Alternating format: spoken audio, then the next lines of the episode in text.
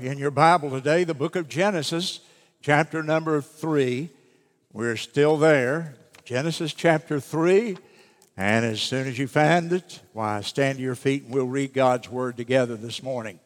Genesis chapter 3, I'm going to read verse 6, and then we'll skip down to verse 13 through 19. Genesis 3 and 6. And when the woman saw that the tree was good for food, and that it was pleasant to the eyes, and a tree to be desired to make one wise, she took of the fruit thereof and did eat, and gave also unto her husband with her, and he did eat.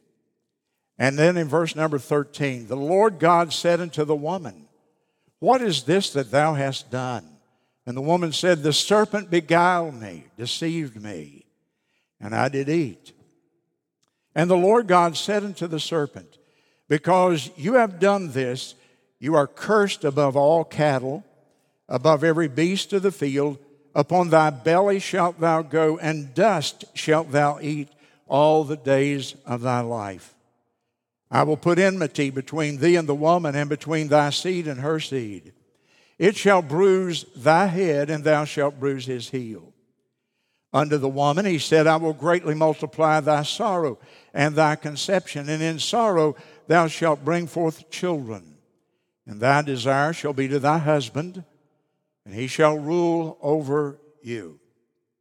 And unto Adam he said, Because thou hast hearkened unto the voice of thy wife, and hast eaten of the tree of which I commanded thee, saying, Thou shalt not eat of it, cursed is the ground for thy sake. In sorrow shalt thou eat of it all the days of thy life. Thorns also and thistles shall it bring forth to thee, and thou shalt eat the herb of the field. In the sweat of thy face shalt thou eat bread, till thou return into the ground, for out of it wast thou taken for dust thou art, and unto dust thou shalt return. And you may be seated. Verse number six in your Bible is if you wanted to put in just a one very small passage of Scripture, that is an account of the fall. The fall. The time when man and woman chose to disobey Almighty God. So you might want to write there in the margin the fall so that you can find it in the future. Next to the resurrection of Christ and his death on the cross, his virgin birth, why the fall would have to come in among the most important events that have ever occurred in human history. I've spent a lot of time on it. I think this is the third or the fourth message I've preached on the fall. And certainly it deserves that much time and attention. And we won't exhaust all that's here even after four messages on the subject. And why spend so much time on this passage? Because, hear me, if you don't hear anything else today, the fall affects everything. Everything in your life, things you never have thought about, the implications of the fall are like ripples that go out from the rock in the pond. They touch every single part of it. It's been said by a number of people that Christianity is the only worldview that explains everything. Um, I'll tell you, that's a quotable quote. You ask me, why am I a Christian? Because Christianity is the one worldview that explains everything. If you're an atheist, atheism can't explain everything. If you today are a Hindu or a Buddhist, your religion does not even attempt to explain everything. Christianity is the only religion that even claims to explain everything in the world and in the universe. And so today, I thank God that I was given the gospel of Christ. As a little boy, I didn't understand the significance of what I was learning and what had come to me through my parents. What a wonderful heritage that, that I had. But today I understand how important it is. And today I'm a Christian and I have looked at other views in my youth. But I tell you, Christianity is the only worldview that explains it all. And the fall is a part of that explanation. And so our scripture today has revealed to us why things are as they are. I compare the fall to a great earthquake. I mean, to a 10 pointer on the Richter scale or whatever, as far as you can go. It's the biggest earthquake spiritually, morally, of all. And so let's think of the fall, Genesis chapter 3 and verse 6, as the most powerful earthquake that ever occurred in history. Now, you know, when earthquakes come, the main event is always followed by aftershocks. And the aftershocks typically last for a few days, or maybe a week or two, or maybe a month, and a few of them go as long as a year. But the aftershocks of the fall have continued now for 6,000 years. And you and I are living in the aftershocks of this monumental event that we call the fall. After the fall, after Adam and Eve had partaken of that fruit, then God pronounced a curse upon several different elements here of our, of our universe. In verse number 14, he pronounced a curse upon the serpent. Cursed are you. You're going to crawl on your belly. You're going to eat dust for the rest of your existence. And there's going to be a great hostility between you and man, between the seed of the woman and between you.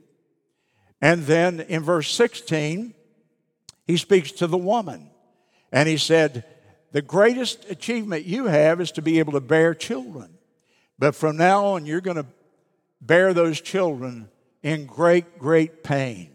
You are going to experience birth pangs that are, that are tremendously painful.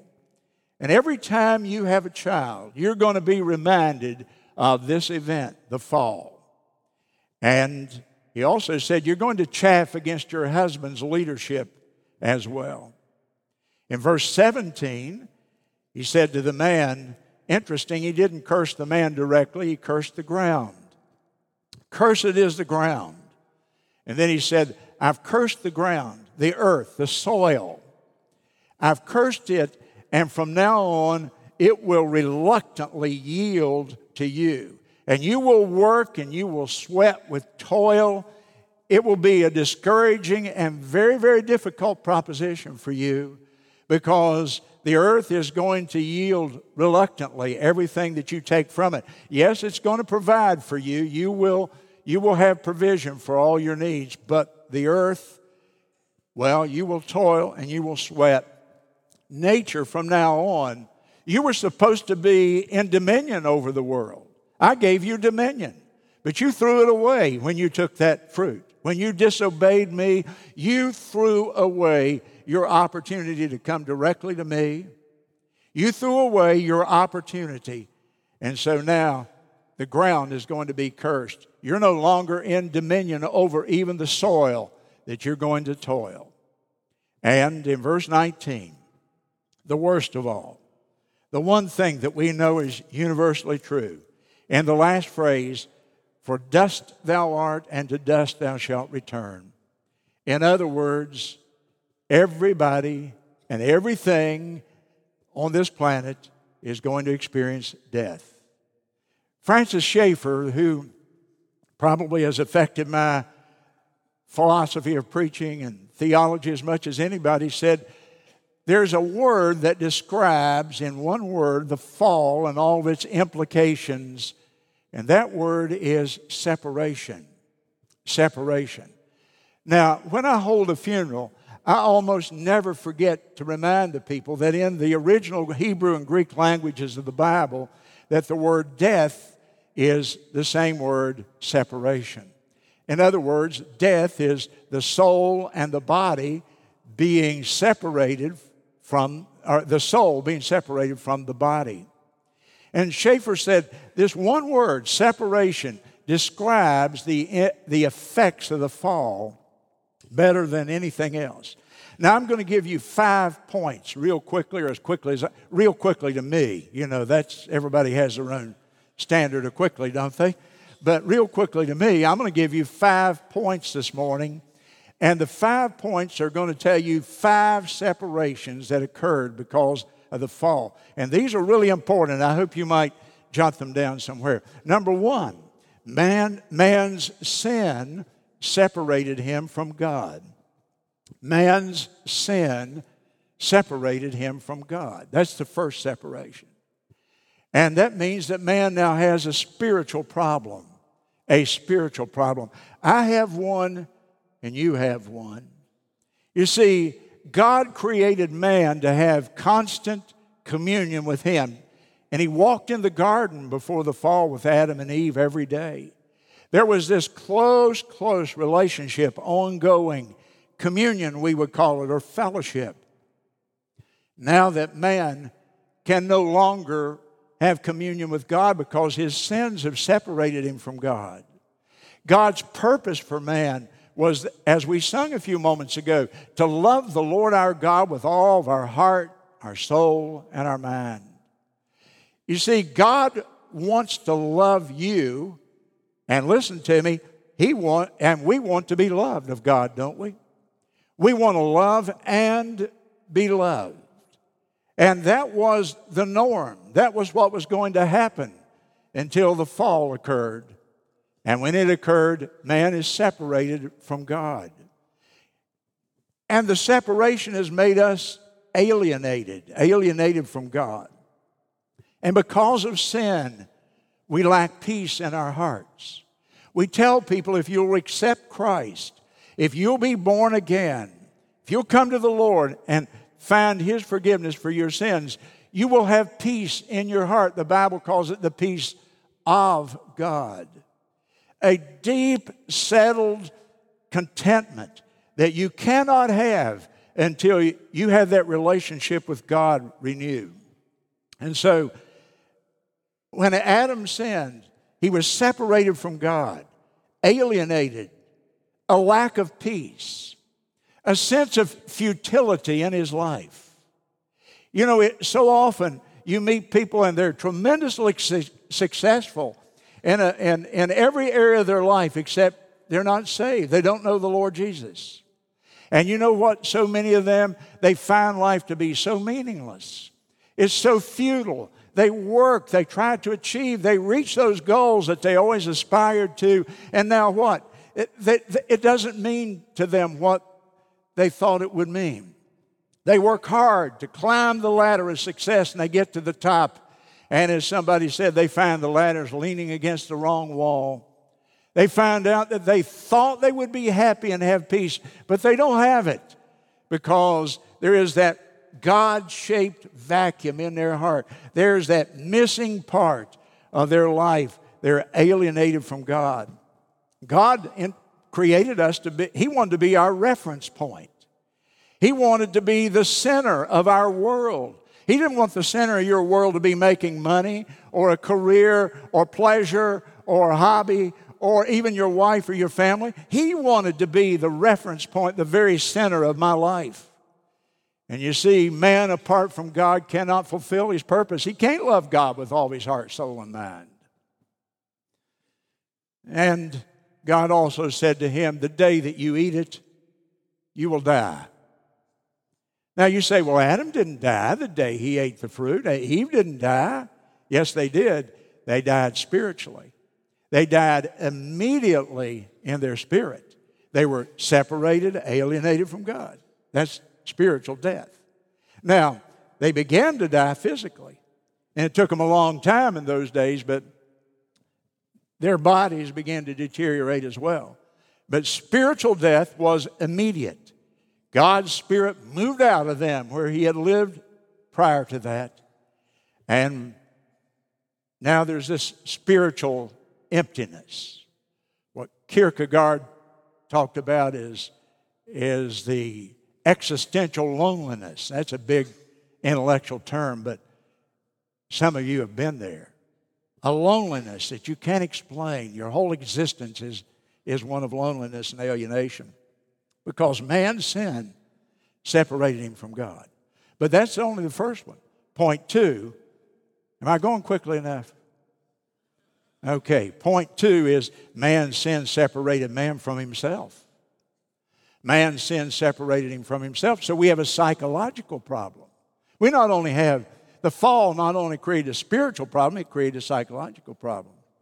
And so we're full of psychoses and hang ups, phobias, fears, and confusion because man, you hear people talk about a split personality.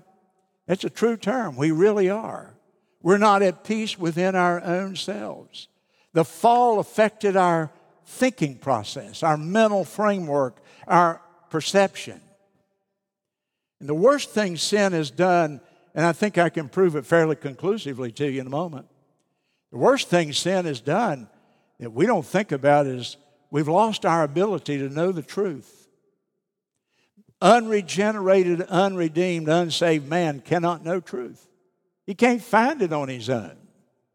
I remember somebody saying something like this that unsaved man looking for God is like a blind man in a dark room, no lights in the room, and he's trying to find whatever it is he's looking for, and he can't do it. And so, in the same way, you and I, we can't we can't fulfill our purpose and we can't even know the truth Romans 1 says we've changed the truth of God into a lie. You remember that verse from Romans 1? Man changed the truth of God into a lie. Now, if you think that I'm uh, overselling my case and my point here, listen to me. Man's sin separated him from himself, and so he doesn't think right today. And I'll give you the evidence. We have an exploding movement in the country called the gender identity movement. It started a few years ago, 10, 12 years ago, in which people reasoned like this that your sex is not determined, your gender is not determined by your body, by your sexual organs, by your male and femaleness, that your gender is determined in your mind you decide what you are. So if you identify as a woman or you identify as a man, or by the way, I Googled this. And you know what Google said? I said, How many genders are there today? And one figure said 72. 72. Now try that. Yeah, you don't, you don't need to Google it right now. Just take my word for a minute. But everybody went right straight to their phone there, I could tell. Now, another one said 52. So, see, we don't even know truth when we think we know truth. And the gender movement is, to me, the ultimate evidence that unredeemed, unregenerated man is so morally blinded he cannot know truth. He cannot know it. So the senator the senatorial hearing for a Supreme Court justice of all things, a person who is going to rule on literally every aspect of our lives, if that person is confirmed. And the senator says, What? What is a woman? Can you tell me what a woman is, Mrs. So and so? No, I can't tell you that. You don't know what a woman is? You're going to sit on our court. If you don't know what a woman is, we're in trouble. You're going to make rulings on all kinds. No, I can't tell you what it is. And she never answered the question. You know why she wouldn't answer the question?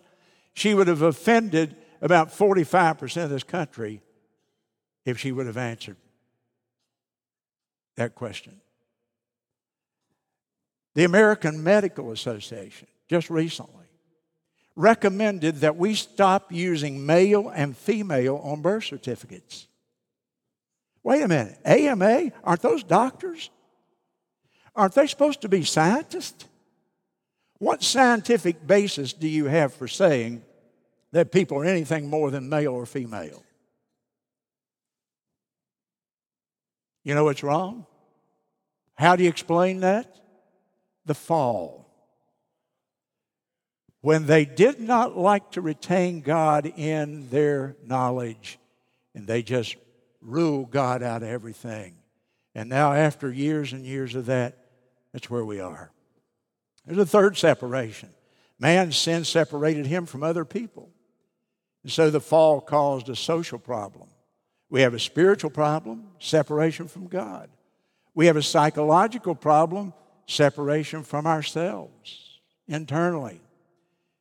We have a social problem, man separated from other people. What was the first act?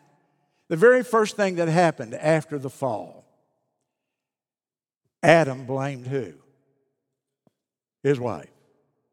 So now we have a little domestic problem already, huh? The first domestic call happened right here. And Adam says, Well, the woman made me do it. And what the woman do? She blamed the devil. The devil made me do it. And ever since then, we've been blaming somebody else when there's a problem, haven't we? We blame shifted. And then we flip the page and we go to chapter 4. And what do we find in chapter 4? In chapter 4, brother kills brother. You see, sin has brought a separation between husbands and wives, Adam and Eve, a separation between brothers as a brother kills his brother. And the whole history of mankind, read it for yourself, is a history of division and splits and schisms and divorces and wars and violence. Division. And the nation now, after this horrible thing in Texas, is saying, somebody needs to bring us together. Well, if we're going to be, if we're going to come together, there's got to be a basis to come together on. And we're so divided we can't even agree on what the basis of unity would be. Man's sin separated him from other people. We get over a few more chapters here and we'll come to the Tower of Babel, or Babel, however you want to pronounce it. And the story is basically of one man says, I'm going to unify the world. I'm going to create a global government. And he tries, but he fails. And God looks down and says, I'm not going to have it. And God divided the languages, and you know the story. And down through the course of history, over and over, we've tried to get together, but we don't have a common basis for getting together. We're not going to get together until that satanically inspired one who will come brings the world together. And we might be seeing that right now. I don't know. I can't say with certainty, but I know they met over in Davos, and all they talk about is global government. And I know that one of the biggest proponents of it is the government of the United States. And I know that we're talking about the great reset that COVID gave us an opportunity, a window of opportunity that we cannot miss to solve the world's problems and bring us together under one great umbrella. Man's sin separated him from other people. Oh, we have a social problem, a spiritual problem, a psychological problem, a social problem. Number four, man's sin, sin separated him from nature. And so we have an environmental problem. You see, before the fall, Adam had dominion. I believe Adam could command, maybe even communicate with the animals in a way that we don't have any idea about today. Nature was submissive to him. He put his hoe in the ground and he put the seed there and it came forth plentifully. And, and, and he didn't worry about the fertilizing, he didn't worry about the aphids and the bugs eating it up. It was going to grow. Nature was friendly. And then sin came and so when your sweetheart sends you the roses, there's thorns on the roses, and they weren't there before, the Bible teaches. And in significant ways after the fall, nature became a constant reminder, in fact, of God's curse. And so the woman goes to give birth to the little baby, and she's reminded that this is a fallen and broken world. And the earthquake shakes the ground. And we're reminded that nature is not always friendly. And there are hurricanes, and there are floods, and there are droughts, and there's wild animals, and it goes on and on and on because nature has turned against man. Man no longer has the dominion because sin came, and you can go back to Genesis 3 6, 13 through 19, and you can make a point of every one of the things I'm saying to you right now. There's a verse that I found in Romans 8 reminded me, and so I injected it into the message today. Turn to Romans chapter 8. And I want you to show you a, just an awesome verse of Scripture. And in verse 20, let's back up to verse 19. The earnest expectation of the creature. Now, for the word creature, you and I would say probably creation. For the earnest expectation of the creation waits for the manifestation of the Son of God in the future. That'll happen at the second coming. For the creation was made subject to vanity, not willingly, but by reason of him who hath subjected the same in hope. Because the creature, the creation itself also shall be delivered from the bondage of corruption into the glorious liberty of the children of God. Verse 21, notice it again. The creation, the whole universe, will be delivered from the bondage. It will be. Right now, it's in bondage. Right now, the whole creation has been affected by sin. And I can't give you the details of all of this, but the whole creation is in bondage. And someday it will experience glorious liberty. And then verse 22 is the one I really want to get to. We know that the whole creation. The whole universe groaneth and travaileth in pain together until now.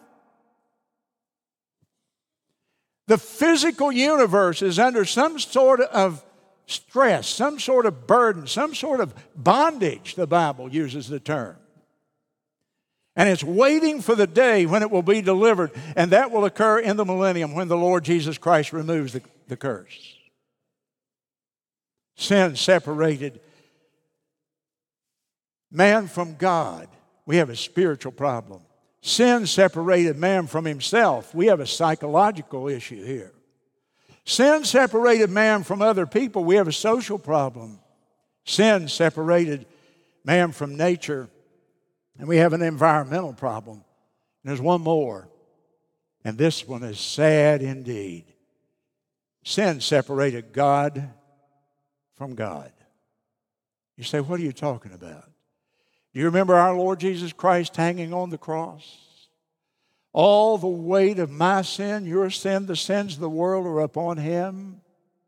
He was wounded for our transgressions. He hung there with his stripes. We are healed. The Lord laid on him the iniquity of us all. Do you remember that? And writhing in the pain both physically and spiritually. He looked up to heaven and he said, Oh, my God, my God, why hast thou forsaken me? God forsook God. Sin separated the Trinity itself for a brief moment in time. God could not look upon the sins of the world being borne on the shoulders of his Son. Five separations. Five tremendously important things that occurred when Adam and Eve sinned, the fall, and the subsequent curse. Now, some better news, point two, what man did not lose in the fall. We didn't lose everything. We lost a lot, but we didn't lose it all, praise God, in the fall. God's grace still had, his hand, had its hand upon us. And what did we not lose? Well, we didn't lose the image of God. Man still bears the image of God. Now, it's difficult to see. And you can't see it at all in some people. I can promise you that. I don't know how you could see the image of God in, in Putin over there in Russia with such a bloodthirsty monster as he has revealed himself to be. So, man bears the image of God. It's very difficult to see in some people. They're so broken. And in all of us, that image is twisted, it's broken to some extent, to a large extent. The image of God in me is distorted. If you look at me looking for God, then you're going to see a very distorted and twisted picture of God. There's some vestiges of it, some little tiny pieces of it. But I'm going to disappoint you, and you're going to disappoint me if we're looking to each other for, for what God is like. Just just a little bit of the image of God survives in us. We didn't lose the image of God. We didn't lose our what what one great theologian called our mannishness. Our mannishness. The things that make us man, mankind, our humanness. And even though people are fallen, and many of them are so, so very perverted, many other people are, still have a, a, a lot. They're capable of humanitarian acts. Fallen people are capable of being kind, and you see that often. You see self sacrifice. You see heroic deeds by first responders and military people and average people. You see people who sacrifice themselves for the good of others. And we still have our conscience. Unless your conscience has been so seared by evil that it no longer even functions, but that's not true of most people. We still have a conscience. We still have imagination we can see something there, visualize it, and create it to some degree. We still have self awareness. We know that we are, and we know the world around us. We still can communicate at a very high level. We can reason together. The Bible says, Come and let us reason together. So we're fallen, but here's the thing I want you to understand about fallen people and by the way, we're fallen. It's not just the unsaved people that are fallen, we're fallen. I'm fallen. But you see, I'm fallen, but I'm not worthless. Sometimes I've heard preachers preach on this and they almost made it like man is nothing. No, no. Listen, we are still the highest peak of God's creation, even in our fallen state. We are still God's most significant creation. And so the unsaved artist can still paint a beautiful picture. And the mu- musician who is unsaved can produce beautiful music. The unsaved doctor can bring healing. The unsaved farmer can still grow food to feed the world. Even though we're fallen, we're not worthless. In fact, we're the most significant things in God's creation. Now, today, let me point this out, particularly you young people. You know what you're being taught with the extreme uh, environmentalism of our day? You're being taught that man man has invaded the earth and that we're the destroyers of the, of the universe. And that the universe is more valuable than we are. And so we will shut down great enterprises because of a mouse or a bug or a fish, a tiny little minnow or something. Because we now value the creation more than we do God's image in man. But you see, we may be fallen and we may have this propensity to do wrong, but in spite of that, we're not worthless. And we're significant. We're so significant that God so loved the world of people that he gave his only begotten Son, as we sung about a few moments ago. And we still have immortality. My soul is going to live on and on and on and on and on. And there was a time when I was not, but there will never be a time when I will not be. And my soul is endless, dateless, timeless, eternal.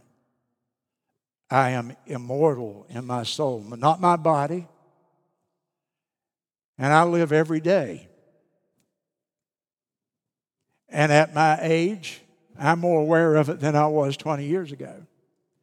I live every day knowing that my future, unless Christ comes, is dust to dust. I live every day with that. That's part of that existential alienation and loneliness that the philosophers talk about. I live every day of my life. This could be the day. And I will go back to the dust, my body. But praise God, He gave me an immortal soul, and the soul never dies. Now, let me make a couple of applications. Hey, I've done pretty well with all this kind of material, haven't I? And I've gotten it? It's only 11:30 here, and so I've got about 30 more minutes here. There'll be. Now, what I've told you today, if you believe this and you'll, you'll apply it, we have an answer to one of those ultimate questions I've been talking about through this whole series. What is it? The ultimate question why is there so much evil and so much suffering in the world? Now you know. And it's not just saying the fall, you understand the implications of the fall, which is so important. And it's why I've camped out here in Genesis chapter 3 for a while. I want you to understand that I don't know that I could preach a more important uh, message than this. Now we have an answer to the question why is there so much evil? Why is there so much suffering? Why is there so much inhumanity to each other? Why, is the, why the wars? Here's another way to say it the perfect world that God created ceased to exist at the moment of the fall. The perfect world that God created ceased to exist at the moment of man's rebellion against God. And listen to me, God's normal ended. God's normal ended that day. And the implication of that is this the only time that world was ever normal was before the fall.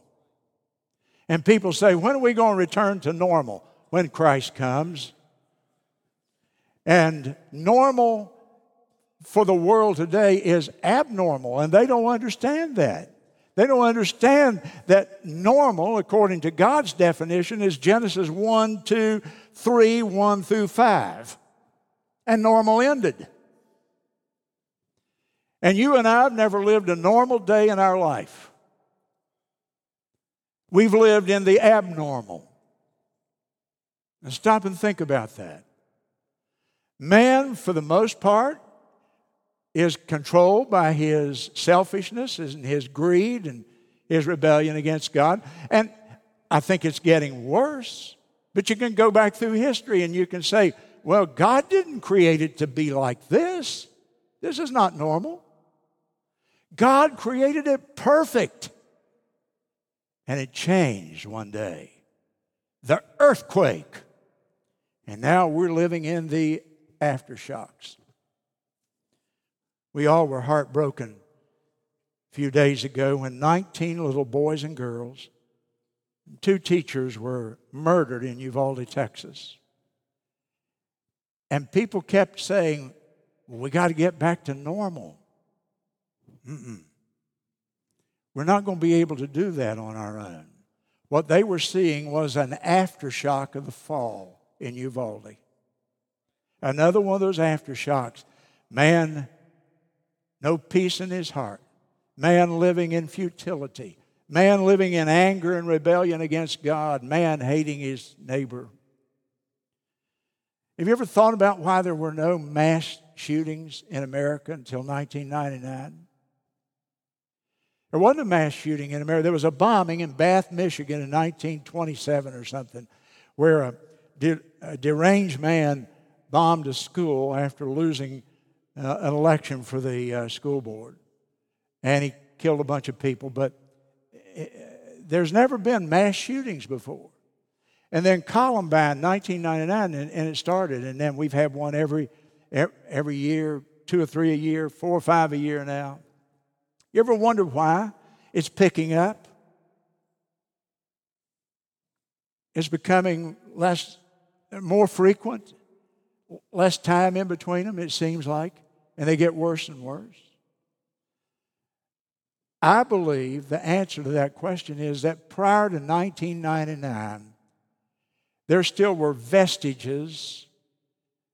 There was a little bit of respect for God and for the Ten Commandments and for humanity in our culture.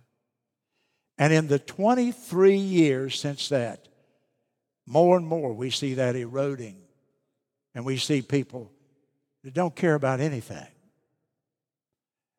And the consequence is people have lost hope. There's no fear of God before their eyes. The, the moral restraints that the Judeo Christian culture put into our country, those moral restraints, for the most part, are gone. I don't want to be negative, but I have to be, I have to deal with reality as a preacher. The moral restraints have been torn away. And we're living in Romans 1. God gave them up to a reprobate mind. Now, if I quit here, that would be pretty negative, pretty dark, wouldn't it? But I'm not going to quit quite yet. Because listen to me, through the gospel, and this is why we emphasize the gospel, why we emphasize the word of God at this church.